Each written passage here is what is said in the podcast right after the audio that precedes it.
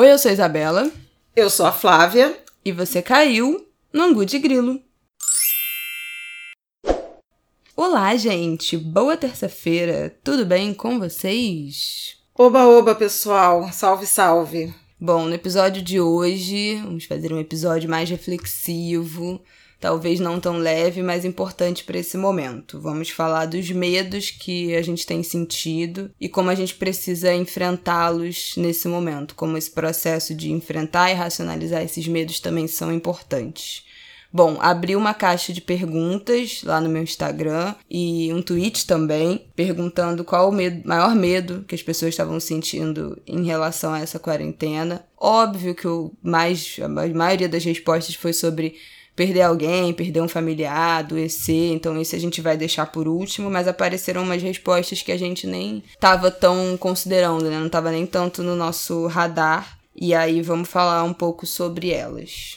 Uma coisa que apareceu muito, que não tava. que não, enfim, não tem afetado tanto a gente, é uma galera que vai fazer Enem esse ano. O público que me segue no Instagram tem muita gente jovem, então tem muita gente que ainda tá terminando é, a escola, vai fazer Enem esse ano e tá morrendo de medo de não conseguir concluir né, o ensino médio e se passar no Enem e não conseguir cursar, ou não ter Enem, o Enem ser adiado ou cancelado de alguma maneira. Muita gente que está na faculdade está com medo de ter suas produções acadêmicas, a sua formação, acabar perdendo o rendimento, que já está perdendo, né, por estar tá tendo essa aula à distância, por estar tá com tudo paralisado, mas ter uma formação com uma qualidade deficitária por causa desse momento de não conseguir defender, né, tese de doutorado, TCC no tempo por causa desse momento que a gente está vivendo de quarentena. Então, muita gente preocupando com esse lado educacional e de quando isso voltar não conseguir retomar com a mesma qualidade os estudos, porque nesse momento está tudo estagnado, você perde né, o, ali o afinco com, com a rotina de estudo.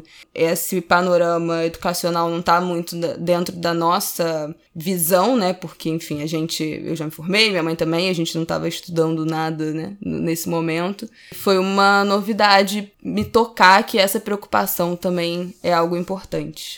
É, acho que é, curiosamente a Isabela tem um, um, retorno de um lado mais dos jovens, né, que estão é, estudando e querendo acessar. Eu tenho um pouco uma percepção de algumas amigas que são mães de alunos, né, de adolescentes, de crianças ou de adolescentes, e algumas até amigas que estão nesse momento aí de defesa de tese, de dissertação de mestrado, de, de tese de doutorado. Algumas, inclusive, também estudando para concurso público de universidade. Hum. Então, também isso está tá meio em suspenso. Vamos lembrar que o IBGE adiou o, o censo né, para 2021 estaríamos em pleno processo de inscrição e provas, né? Processo seletivo uh, para o censo. Então, também é até um, um, caminho de mercado de trabalho. Muita indefinição nessa área. E, coincidentemente, no fim de semana eu assisti a, uma das, a um dos painéis da, que a Anistia Internacional tem produzido, organizado, o que vem depois da crise, Aliás, nesta terça, hoje à noite, é a minha vez de falar um pouco sobre perspectivas de economia e de indicadores sociais, mas a entrevista com o Sérgio Haddad, que é um ativista histórico né, do, do movimento social e de direitos humanos, ele fez muita ênfase na questão da educação. E ele trouxe algumas reflexões macro que eu acho que encontram muito a angústia né, que as pessoas estão sentindo individualmente. Primeiro, pensando na dimensão da desigualdade que se agrava né, no Brasil em razão dessa interrupção, dessa parada súbita na rotina escolar. Ele define a educação como um bem público no Brasil, pelo fato de praticamente 80% dos estudantes estarem ligados à, à rede pública, na, nas vários, nos vários níveis de, de ensino, e de como essa rotina escolar ela foi transferida para dentro de casa, ela se tornou privada.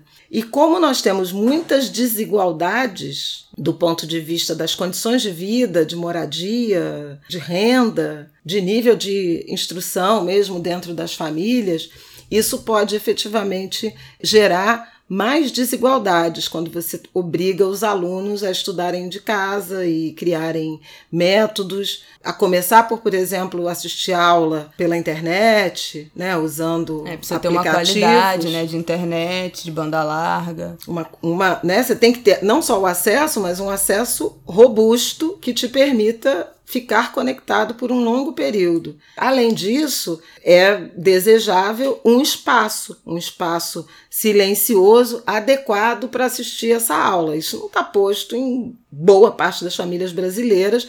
As, as residências são adensadas, né? muita gente morando na mesma casa, e é difícil você ter ali um nível de uh, concentração, de isolamento para assistir essa aula. Então, nesse sentido, ele chama atenção para essa desigualdade né, educacional que pode se, se acentuar. Mas ele traz também as reflexões sobre aprendizados não escolares, né?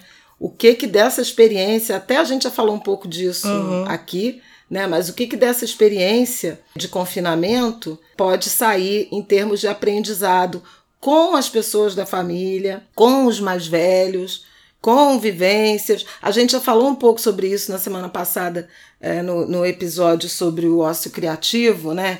Que o Domênico De provoca na direção de procurar contatos, debates e troca de ideias com pessoas mais inteligentes, bem formadas, instruídas, letradas, seja lá qual, qual, é, qual for o seu, a sua definição de, de letramento, né? de ser letrada. E, de fato, o, o sistema educacional eu acho que está muito secundarizado nesse debate da, do coronavírus, quer dizer, uhum. a gente tem se preocupado uh, e debatido, inclusive publicamente, do ponto de vista dos governos, mais sobre é, saúde propriamente dita e sobre as questões econômicas de trabalho e renda.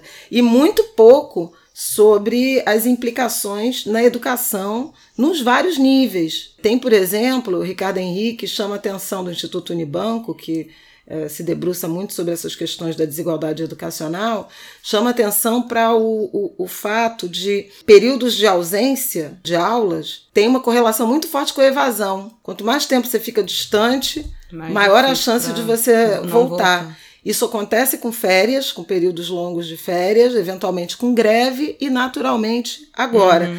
Especialmente no momento em que você tem as famílias tão pressionadas do ponto de vista de trabalho e rendimento e de é, muita necessidade de entrada no mercado de trabalho dos mais jovens para tentar compor orçamento familiar. Uhum. Então, isso pode gerar também, incrementar um grande problema nosso em relação à evasão escolar, né, à frequência escolar. Sobre o Enem especificamente, eu acho que vai ter muita judicialização havendo essa persistência de manter as datas, manter a grade, manter o currículo e é, diante da enorme desigualdade que está se provocando, quer dizer, as escolas particulares, especialmente as mais caras, elas criaram mecanismos de inserção, de aula à distância, de programação, que não está posto para a maioria dos estudantes brasileiros. Né? Eu acho que haverá uma intensa judicialização dessa questão da entrada na universidade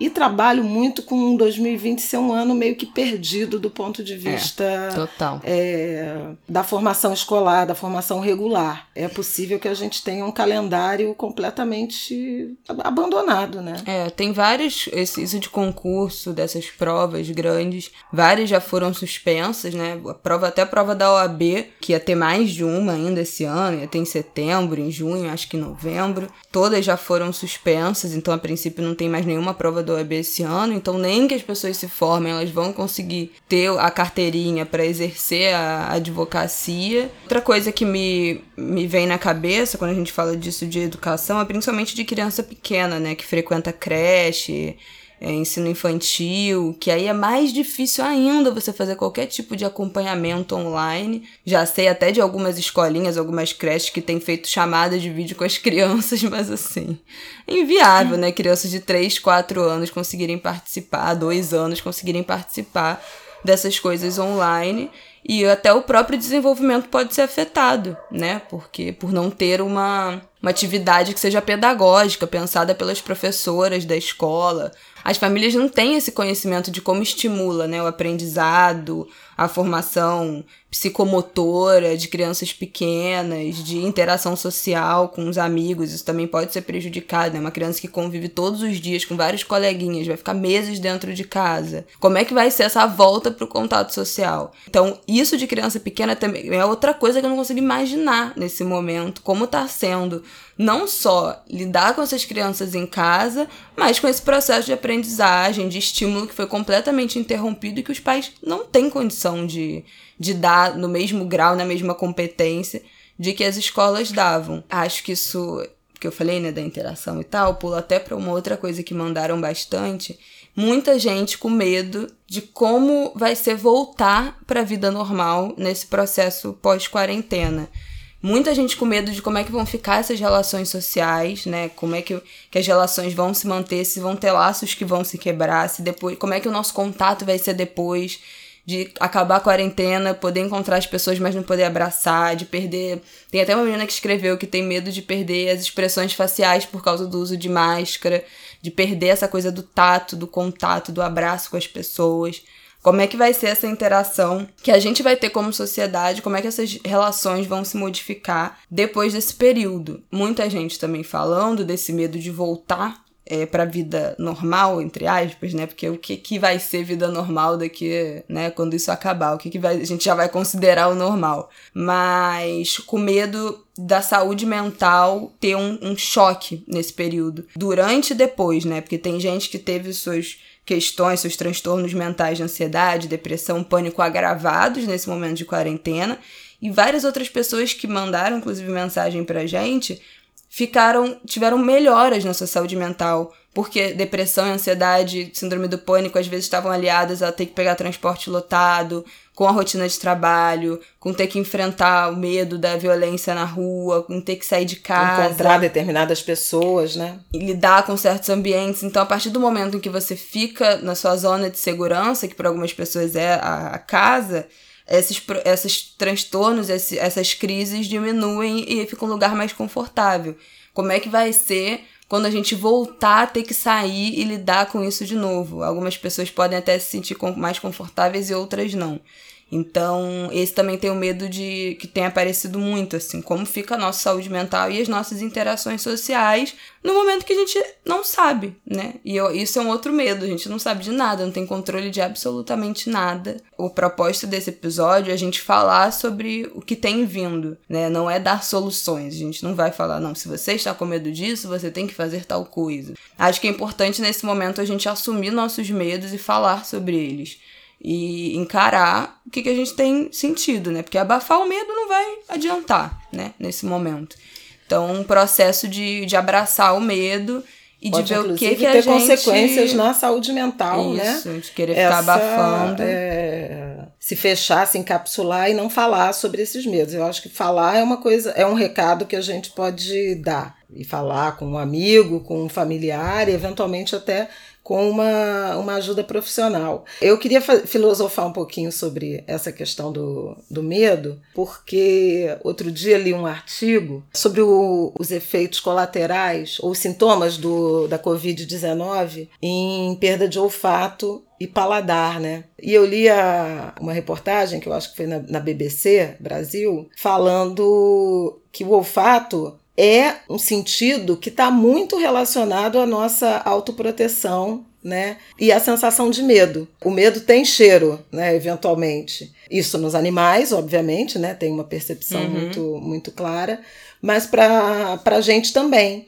E aí eles davam um exemplo de o quanto pode ser perigoso você sofrer a perda do olfato porque você não sente, por exemplo, cheiro de gás, cheiro de queimado, cheiro de fumaça, cheiro de comida estragada. Então, isso te é, desarma em alguns mecanismos de autoproteção. E a Isabela, a avó dela, perdeu o olfato, muito provavelmente por conta da, mas está bem, pandemia. gente. Já, já tem 14 dias que ela começou os sintomas. Já quando vocês estiverem ouvindo, ela já terá saído do isolamento, já estará no mercado. Depois de 14 dias em casa, não teve nada grave, está super bem, mas perdeu completamente o olfato e o paladar. E teve um dia que ela estava fazendo arroz, achou que tivesse apagado a panela, na verdade ela só abaixou o fogo e ficou duas horas no telefone. Ligou pro meu pai, ligou pro meu tio, ligou para não sei quem. Horas depois voltou na cozinha, a panela estava um carvão, um fumacê. Teve que jogar a panela fora, porque não tinha jeito de salvar aquilo. E ela não sentiu o cheiro de queimado, que deve ter chegado inclusive no vizinho. A gente aqui já aconteceu, né, de sentir cheiro de queimado e começar a ligar pro, pro vizinho falando: olha, está vindo cheiro de queimado da sua casa. Então ela não sentiu nada, nada, nada, nada. Então... Isso é, isso tudo é para dizer, não é para vocês ficarem assombrados e obcecados com a questão do cheiro, mas é só para trazer uma reflexão sobre o quanto o medo ele é inerente a uma necessidade de proteção. Então, assim, ah, você está com medo, de, por exemplo, do, do processo escolar, desse processo de formação e tal. Isso vai te levar a algum tipo de reflexão em relação a método de estudo, a solução, a vocação, a buscar informação. Também ficar indiferente, sem medo, causa um certo estranhamento. Eu acho que é a gente precisa ser também generoso com a gente mesmo em pensar que faz parte desse processo de transformação tão intensa que a gente está vivendo nas nossas rotinas, de sentir medo, de sentir inquietação, porque é realmente uma mudança muito intensa. Para algumas coisas, a gente vai ter respostas, para outras, a gente não vai ter e vai ter que saber lidar com essa, com essa, com essa ausência de resposta, pelo menos nesse momento, em razão de as coisas estarem se acomodando. Tem gente que falou de medo de, eu tenho medo de nunca mais arrumar um emprego, nunca mais trabalhar. É, não voltar para o mercado de trabalho, ou perder meu emprego, muita coisa relacionada ao trabalho. Deixa eu só falar um parêntese antes, que aí depois você fala isso do trabalho, que foi uma coisa que também apareceu muito. Eu acho que nesse momento a gente tem que sair, na verdade, do estado de pânico e de desespero e abraçar o medo como se fosse uma, uma instância mais calma desse processo. Eu acho que a gente tá completamente em pânico, completamente desesperado e isso não vira um mecanismo de ação e de, e de nada, né? Não vira uma medida de segurança. Eu acho que o medo nos protege muitas vezes. Ele faz a gente adotar estratégias de autoproteção e de segurança, é isso que minha mãe falou, em vários sentidos. Só que se a gente fica no, no estado de pânico, a gente não consegue raciocinar. Então eu acho que abraçar esse medo também faz parte da gente sair do desespero e, ok, eu estou com medo, eu tenho esta questão que para mim é um problema. Como eu vou voltar para o meu ambiente acadêmico? Como eu vou fazer para estudar para o Enem? Eu tô com medo de não conseguir. O que, que eu vou fazer em relação a isso? O medo nos dá a possibilidade de a gente traçar estratégias de, de ação mesmo. Então, monte um, um, cronograma, tenta formar um grupo de estudo com seus colegas de turma de trabalho, se isso faz uma diferença você ter esse contato e essa troca de sala de aula. Tenta ver como é que seus amigos, como é que pessoas que você acompanha estão se organizando nesse momento de trabalho, de estudo. Então, acho que a gente tem que usar esse artifício para racionalizar e o que, que a gente pode fazer para aplacar ou pelo menos diminuir esse medo. O que, que a gente pode adotar de estratégia nesse momento? Se você está com medo da sua saúde mental piorar nesse período, tem feito sua terapia, está em contato com seu terapeuta, ou se você não tem, você tem condição de buscar agora um atendimento. Se você acha que você está piorando da sua depressão, ansiedade, você está em contato com a sua psiquiatra para talvez estudar como é que anda a sua medicação. Se você está com medo de como isso pode se afetar no futuro, você tem feito algum trabalho de montagem uma estratégia de como é que você vai encarar essa volta, o medo de essas relações mudarem. Você também tem mantido essas relações, porque isso é uma coisa que eu vejo muito assim. Ah, os meus amigos não me procuram, mas você procura os seus amigos, né? Não basta a gente ficar nesse lugar de ah, ninguém quer saber de mim, porque talvez seu amigo esteja com a mesma percepção de que você não quer saber dele. Então, se você está com medo das suas relações não aguentarem esse período de isolamento, você está procurando ativamente essas relações, não para ter mega DRs, mas viu um negócio, lembrou de um amigo, manda. Para a pessoa saber que você está por ali. Então, como é que a gente vai transformar esse pânico num medo mais crônicozinho e controlado e como vai transformar isso em mecanismos de ação nesse momento? É verdade. E rotinas de cuidado também, né? De mandar mensagem para alguém, de, especialmente quem tem transtornos né, mentais, depressão, etc., fazer aquela ligação, ó, dormi bem, é, acordei, já tomei café, não sei o quê, criar uma rotina de dar um retorno, porque se você tiver algum problema, não fizer aquele contato, a outra pessoa vai se preocupar, né? O, o interlocutor vai se preocupar. No caso de escola e trabalho, eu acho também que, que é fundamental fatiar os problemas, né? Tem algumas questões, gente, que a gente não tem resposta. É. Então não adianta. Ah, eu tô com medo de não de as empresas todas quebrarem e eu não conseguir emprego. Olha, esse é o tipo de situação que você não controla. Então, Sim. assim, o que você pode fazer é controlar o seu território, né? O seu terreiro. E aí é ver o dinheiro que você tem, de que forma você vai gastar esse dinheiro, se a sua renda está caindo ou foi subitamente interrompida, negociar com as pessoas a quem você deve, de aluguel a terapia. Olha, eu tive tal queda de renda, eu vou precisar ou reduzir o tanto na mesma proporção o que eu vou te pagar ou interromper isso, né? Agora, faz isso agora, porque não adianta você fazer isso. daqui a três meses, quando o seu dinheiro já tiver acabado e você não tiver condição de negociar, pagar ou continuar nada. Então, assim, vamos fatiando os problemas na direção de arrumar soluções possíveis para o que é possível de ser solucionado e deixar para diante as coisas para as quais ninguém tem resposta. Tem uma técnica de organização que é uma dica assim: você pega uma folha em branco, divide ela em quatro, né? Faz um risco no meio, dividindo na vertical e na horizontal. E aí você, cada quadradinho vai ter uma ordem de importância e de urgência. Então vai ser coisas que são urgentes e importantes de serem feitas agora, coisas que são urgentes, mas não necessariamente são tão importantes para você, mas você precisa fazer, coisas que são importantes, mas não são urgentes, que você pode fazer em outro momento, e coisas que não são urgentes e nem são importantes, prioritárias, né, mas que você vai ter que fazer em algum momento. Isso pode dar uma dimensão do que, que você precisa organizar para ontem, o que, que você precisa lidar urgente que é muito importante para sua organização e sobrevivência nesse momento, que você precisa lidar, e o que você pode resolver semana que vem, mês que vem, o que, que você pode resolver depois da epidemia, que agora você não vai conseguir fazer nada.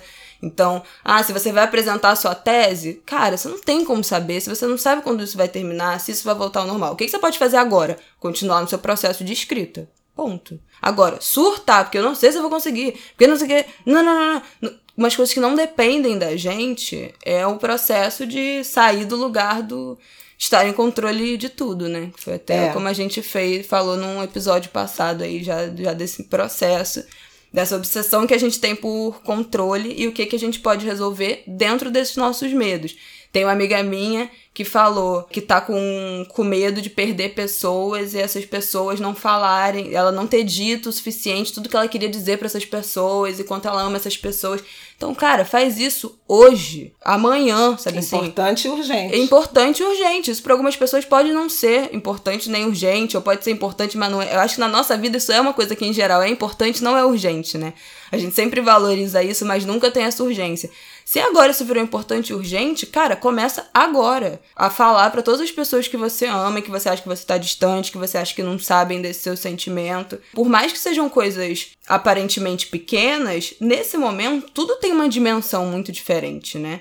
Tem até uma, uma seguidora que escreveu uma coisa ela disse que tem medo das ideias e dos sentimentos dela. Não sei se são válidos ou se são consequências do isolamento. Eu acho que são os dois. São consequências do isolamento e são válidos. Tudo que a gente está sentindo agora é a consequência desse processo, mas tudo é válido porque a gente está imerso nisso, né? Eu acho que não vale a gente desqualificar o que a gente tem sentido e pensado só porque, ah, não, eu só estou pensando isso porque eu estou numa situação de isolamento. É, mas você não vai sair dessa situação é, de isolamento é, amanhã, mas... né? Então, assim, isso não é uma coisa que dá pra, que você vai conseguir resolver dali a dois dias e aí vai mudar totalmente a forma como você está sentindo.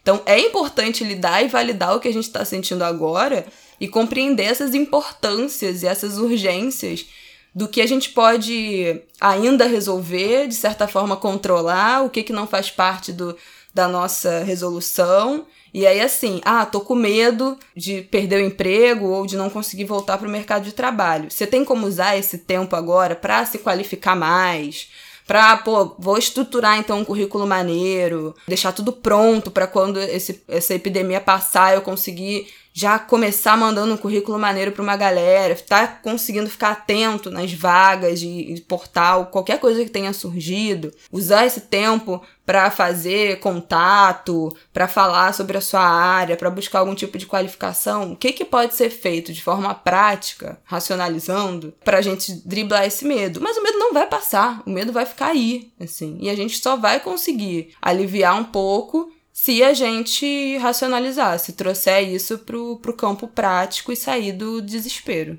Eu queria voltar na história do mercado de trabalho. Né? A gente já fez um programa falando muito aí das primeiras observações, análises em relação a mudanças de mercado, de tendências de consumo e tal, e isso se relaciona tanto com classe média, com elite, com investidor, quanto com a mão de obra e, portanto, a forma como, inclusive, pessoas de baixa renda, de qualificação intermediária, também vão se inserir nesse novo mercado de trabalho.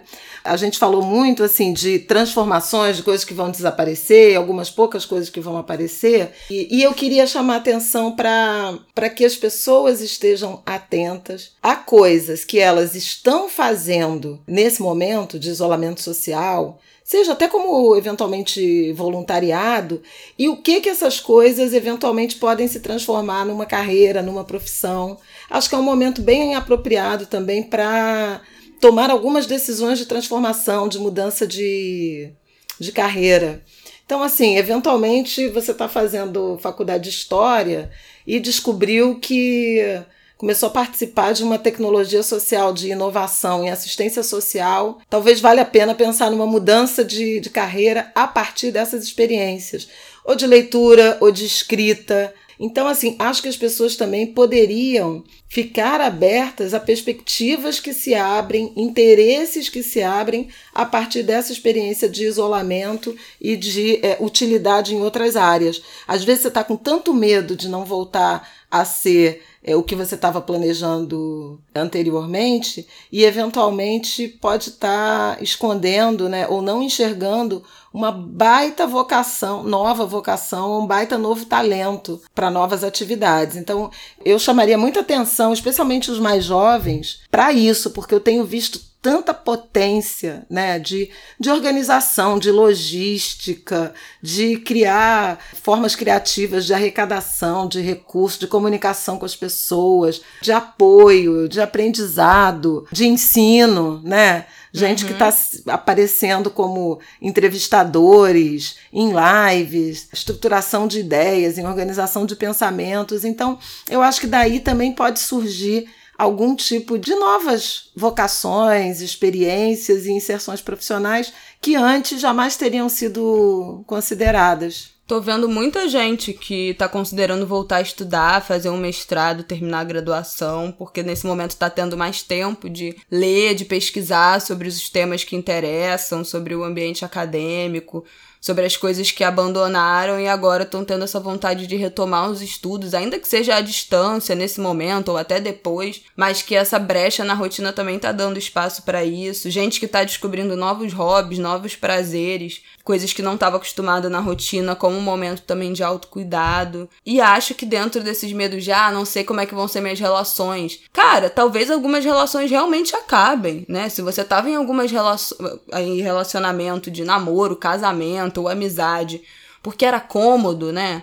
Porque você tá morando junto com a pessoa, ou porque você já se viu, já tinha aquela rotina, ou porque era um amigo que você sempre encontrava no trabalho, e agora esse afastamento, você viu que, putz, aquela pessoa não tem nada a ver comigo, esse namorado não tem nada a ver comigo, esse casamento já não me serve mais, porque eu não tô aguentando ficar quarentenado com essa pessoa.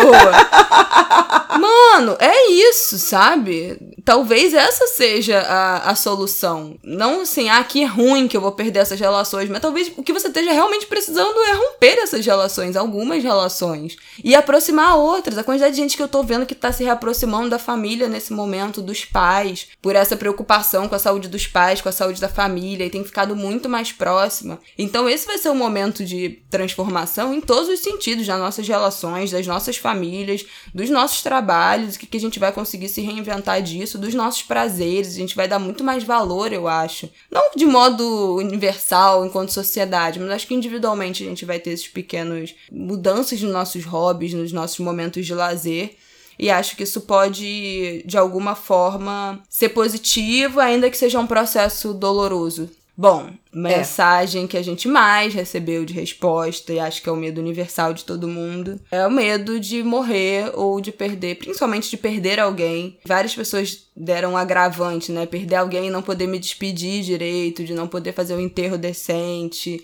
A perda de algum parente, alguma pessoa amada e de adoecer também, depender do, do sistema de saúde, foi uma coisa que, obviamente, que é o maior tipo de resposta que a gente teve. Essa é uma questão, bom, que, que existe desde que, que o mundo é mundo. A gente morre um pouco a cada dia, né? A gente caminha. Cada dia tem uma, tem uma leitura, né? De cada dia é um dia a menos de vida. Uhum. Mais próximo a gente está da morte. Mas ninguém gosta de se debruçar sobre isso e a gente debate muito pouco, né? luto, a perspectiva de perda. A Isabela já falou sobre essa questão das emoções que não são ditas e que acabam é, silenciadas quando a, acontece subitamente uma morte. E acho que é natural que todo mundo tenha medo, tenha medo da doença, da morte. Essa pandemia tem nos atravessado com uma sensação de perda de dignidade, né, pela forma como tem se dado as internações, a impossibilidade de visitar o parente doente, né, é, muitos depoimentos de médicos falando sobre isso, né, que, que as pessoas acabam ficando solitárias nesses leitos e a própria despedida, né, um protocolo novo e muito desumano de despedida. Acho que é preciso falar sobre isso. Quando se tem medo da própria morte, é por que razão? É por, pelo sofrimento do corpo? É por não ter uma dimensão de de crença de uma outra vida, de uma outra chance, é por achar que é o fim. E se, se a perspectiva é de se achar que é o fim, o que que dá para fazer, né, nesse tempo de, de vida que se tem, né? O tanto que se viveu intensamente, quanto é possível ainda viver, realizar e, e deixar alguma, alguma história. Eu acredito muito que quem é lembrado não morre. Em que medida você marcou profundamente uma pessoa ou pessoas a ponto de permanecer vivo para além desse, desse plano, na memória, nas histórias, né? na trajetória dessas pessoas com quem se, se convive e se conviveu. Tem muita gente que fala de uma obra, né? de uma obra que, que sobrevive, que atravessa os tempos, isso é mais difícil para os jovens, mas os jovens também pode, podem se pensar como obras Sonho dos ancestrais, vida, gente. Vida, né, da ancestralidade. Então, portanto, é o futuro de uma descendência.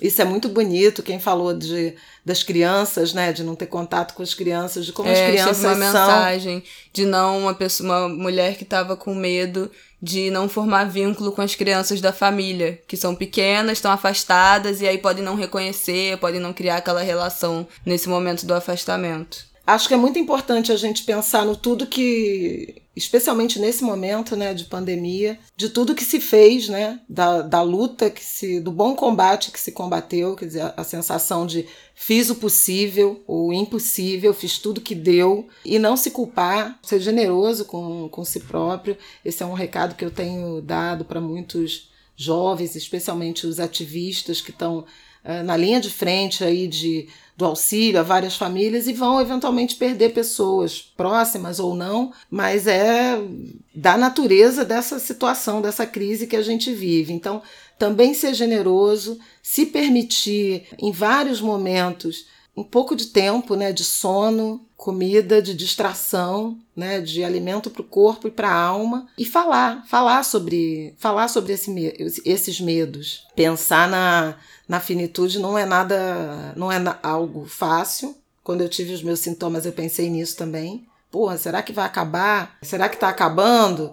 E aí me deu muita pena de pensar, putz, coisas que eu queria ver e eu não vou ver, posso não ver, mas assim, então o que que dá para fazer? O que que dá para ver? Com quem que dá para falar? Com quem que dá para se relacionar? Que experiências mesmo no confinamento você pode ter de afeto, de troca, de pileque, de música? Essas experiências eu acho que são uh, fundamentais para nos manter vivos e viver o luto. Quando acontecer, se acontecer, se permitir falar sobre essas pessoas, sobre esses sentimentos, não abafar, não tentar fingir uhum. que não uhum. aconteceu nada, porque deitar para dormir é difícil, acordar é difícil, ver que a vida está caminhando sem os seus queridos é muito, muito difícil, dá muita raiva. Se permita sentir essa raiva, a raiva do, do mundo, a raiva de, de quem partiu, de quem não te esperou, a raiva até eventualmente de você que não conseguiu uh, controlar e se conscientizar de que a gente efetivamente não controla nada, rigorosamente nada. Ficar atento aos sinais, porque a natureza te manda muitos sinais. E as pessoas queridas também mandam muitos sinais seja pelos sonhos, seja por uma canção, As despedidas, um cheiro, né? A gente sabe. Né? Sim, depois que elas se vão, eu acho também que elas nunca se vão, mas várias pessoas assim que, que já perdi, depois a gente fica, pô, aquela aquele lugar que ele nunca ia, ele foi pela primeira vez e encontrou todo mundo uma semana antes de morrer. Ou era pra gente não estar tá junto e aconteceu da gente se encontrar e no dia seguinte foi de certa forma uma despedida. Então também se acalentar de certa forma com as coisas que aconteceram, né? Quais foram as despedidas dos últimos momentos. É, eu não tenho medo de morrer. Eu nem sei se eu tinha medo de morrer antes da minha avó morrer. Como eu tinha 14, 15 anos, né? 15 anos, eu não me lembro muito antes.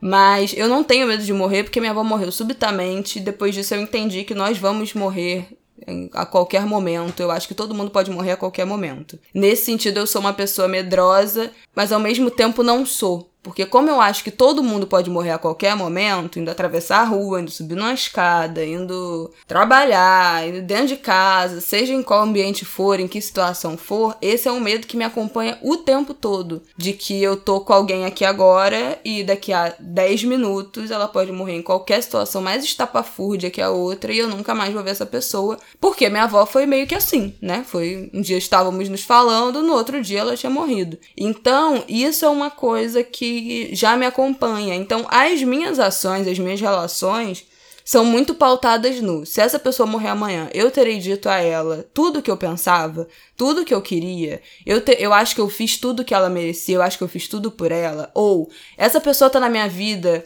e tá me fazendo mal e eu tô permitindo, vou tirar ela da minha vida nesse momento porque eu não quero ela nem mais um dia me fazendo mal neste plano que eu tenho.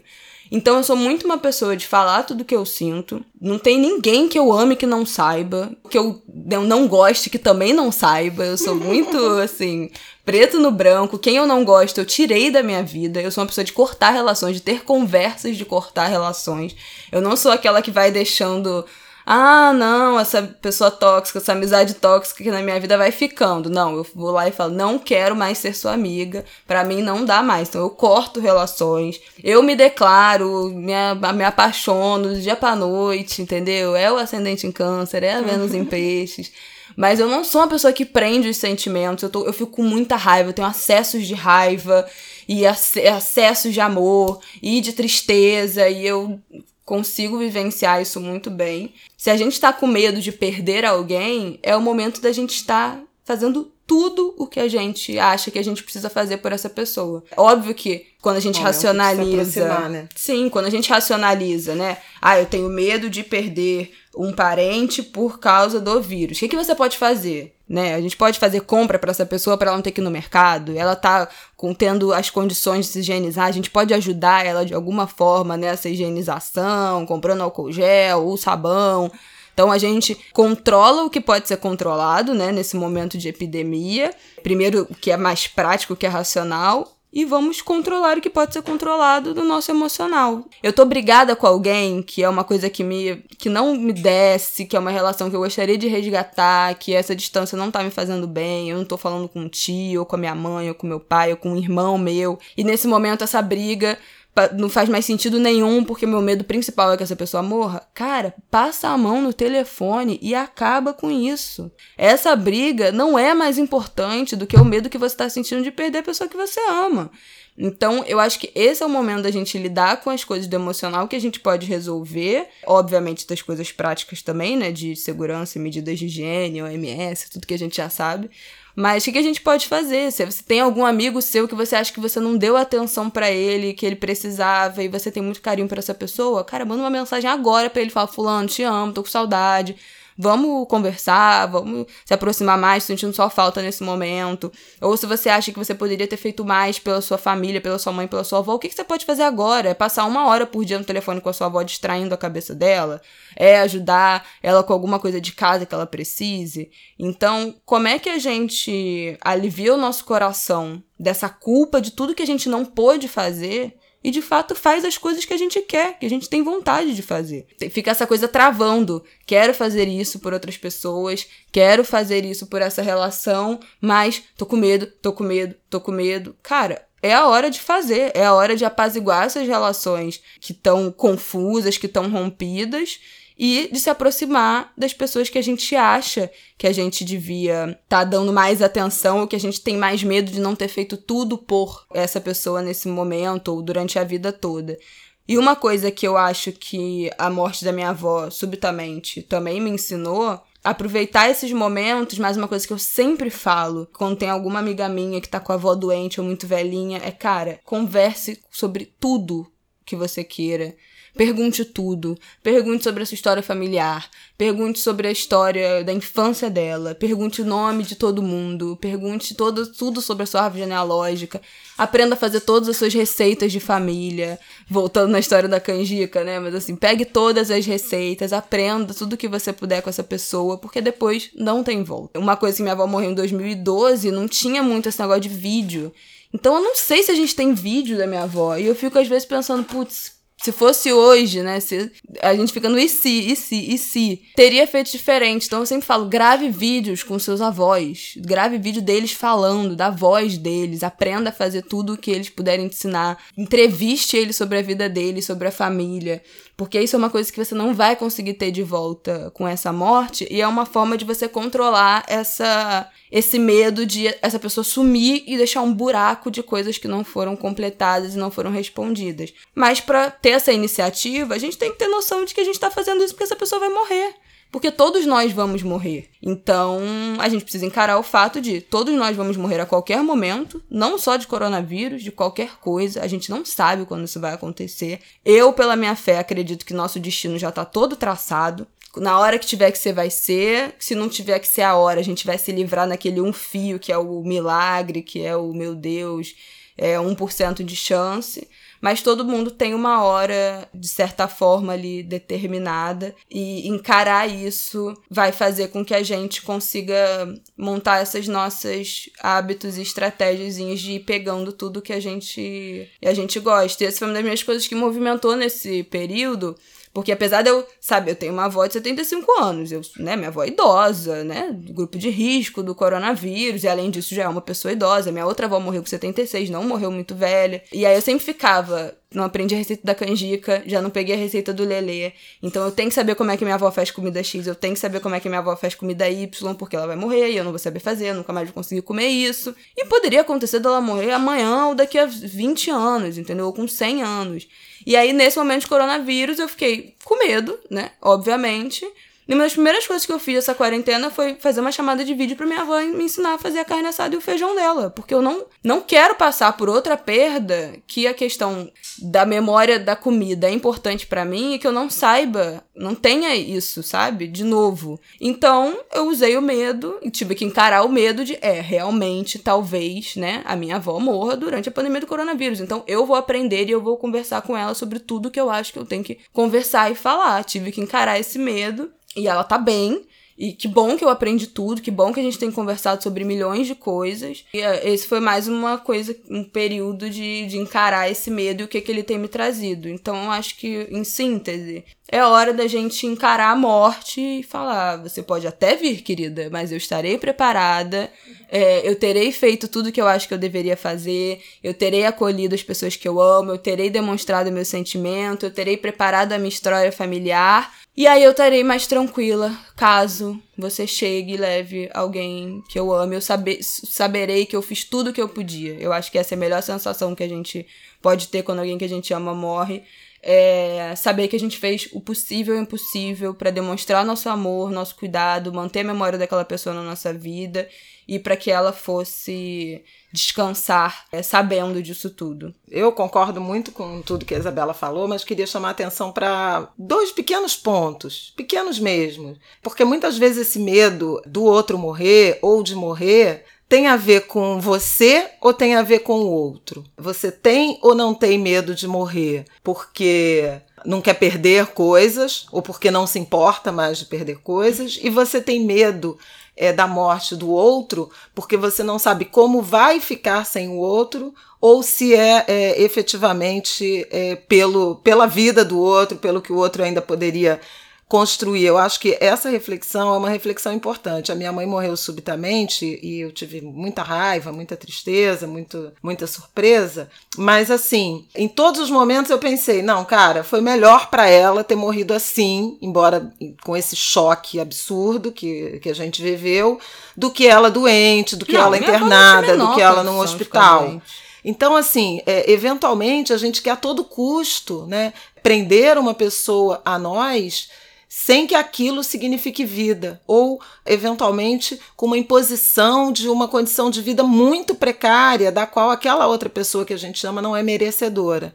Então também tem, acho que passa por ser generoso em relação a deixar partir, deixar partir sem submeter é, o corpo a tanta violência, a tanta intervenção e eventualmente entender que algumas pessoas não vão, por exemplo, querer se submeter a confinamento, a mudança de rotina, não sei sei que lá, não sei que lá, porque já viveu demais, porque também não faz mais sentido, depois de uma trajetória inteira, de uma existência inteira, não poder ver filho, neto, podendo morrer a qualquer momento. Então, assim, há que se respeitar escolhas, né? Escolhas das pessoas em relação a, eventualmente, uma rebeldia de querer sair de casa, uhum. de querer ver, de querer encontrar. Isso é muito importante, porque às vezes o apego tem a ver com um sentimento muito egoísta, né, da gente mesmo, e não em relação ao que a outra pessoa deseja, sonha e é capaz ainda de, de entregar naquilo que a gente chama de vida, porque tem vida que não é vida, né? Sim, com certeza. E esse apego é isso, acho que a gente tem como driblar ele de certa forma, né? Com esse pensamento de, de como vai ser a minha vida, o que, que eu vou sentir se essa pessoa deixar de existir como eu tô acostumada. Quem acredita que continua existindo em outro plano, aí acredita, né? Mas quem não acredita, como é que a gente pode se preparar para isso? E se preparar, como eu posso me preparar para a minha vida sem essa pessoa? Como é que eu posso é, ocupar o espaço que ela ocupa com memórias boas que a gente construiu, com uma sensação boa de que eu fiz o que eu podia, de que a gente declarou amor um pro outro, de que a gente fez as pazes nos últimos meses ou semanas de vida, de que a gente teve junto, ainda que por um período curto. Como é que eu posso, pensando, na, encarando essa situação, apaziguar esse medo que é meu? O que, que eu posso fazer enquanto essa pessoa está viva? Para me preparar para a morte dela. E aí, gente, a gente tá falando isso num, momento de pandemia, porque esse é o medo principal que a gente sente agora, mas isso é uma coisa para a vida toda, né? É porque isso fica num lugar na caixinha do, do esquecimento dos assuntos que a gente não quer falar no resto do, do, da vida toda. Mas todo mundo pode morrer amanhã, né? Eu não acho que a gente tem que se preparar o tempo todo e fazer dessa preparação um hábito de falar, de conversar, de fazer as pazes, de estar tá perto, de manter a relação, de cuidar da relação. Toda e qualquer relação pode sumir, toda e qualquer pessoa pode morrer do dia para noite. Então isso é uma coisa que a gente tem que trazer na nossa vida como um hábito eterno. É, é isso. Acho também que, que vale a pena, como último recado, ter raiva de quem não nos deu condições de enfrentar com mais dignidade, mais capacitado essa crise sanitária, essa crise da saúde pública. Eu acho que vale muito a pena a gente canalizar essa raiva para certos governantes que não fizeram uh, investimentos na área de saúde, que estão nos submetendo a enterros, a sepultamentos indignos, porque planejaram mal essa estrutura e esse enfrentamento, porque estão estimulando de forma irresponsável né, a violação ao isolamento social. Então, tem muito, tem muita cidadania a ser construída a partir da raiva que esse luto vai, vai despertar. É verdade. Usem essa raiva. Não sinta tanta raiva assim da sua mãe e da sua avó. Sinta falta, sinta raiva do sinta raiva dos nossos governos. É a mensagem principal aí desse programa. E assim a gente termina, né? Mais um Ogo de Grilo. É, demos uma volta aí de que 50 minutos sem falar mal de. quase sem falar mal do governo, chegar no final e essa ser a nossa moral da história, moral da fábula. Não, mas é porque é verdade. Isso é uma coisa importante da gente. Não, de a gente pensar, de a gente canalizar também essa raiva para uma estrutura que tem a ver com a desigualdade imensa brasileira, com a necropolítica. É fundamental também ter essa consciência para que a gente se redima e para que a gente cobre cidadania ou construa a nossa cidadania a partir de outras bases. Um beijo! É isso, gente. Vamos canalizar nossa raiva, a culpa, a frustração para quem colaborou pro agravamento ainda mais, né, dessa crise, dessa situação que a gente tá passando. Um beijo, gente. Até semana que vem.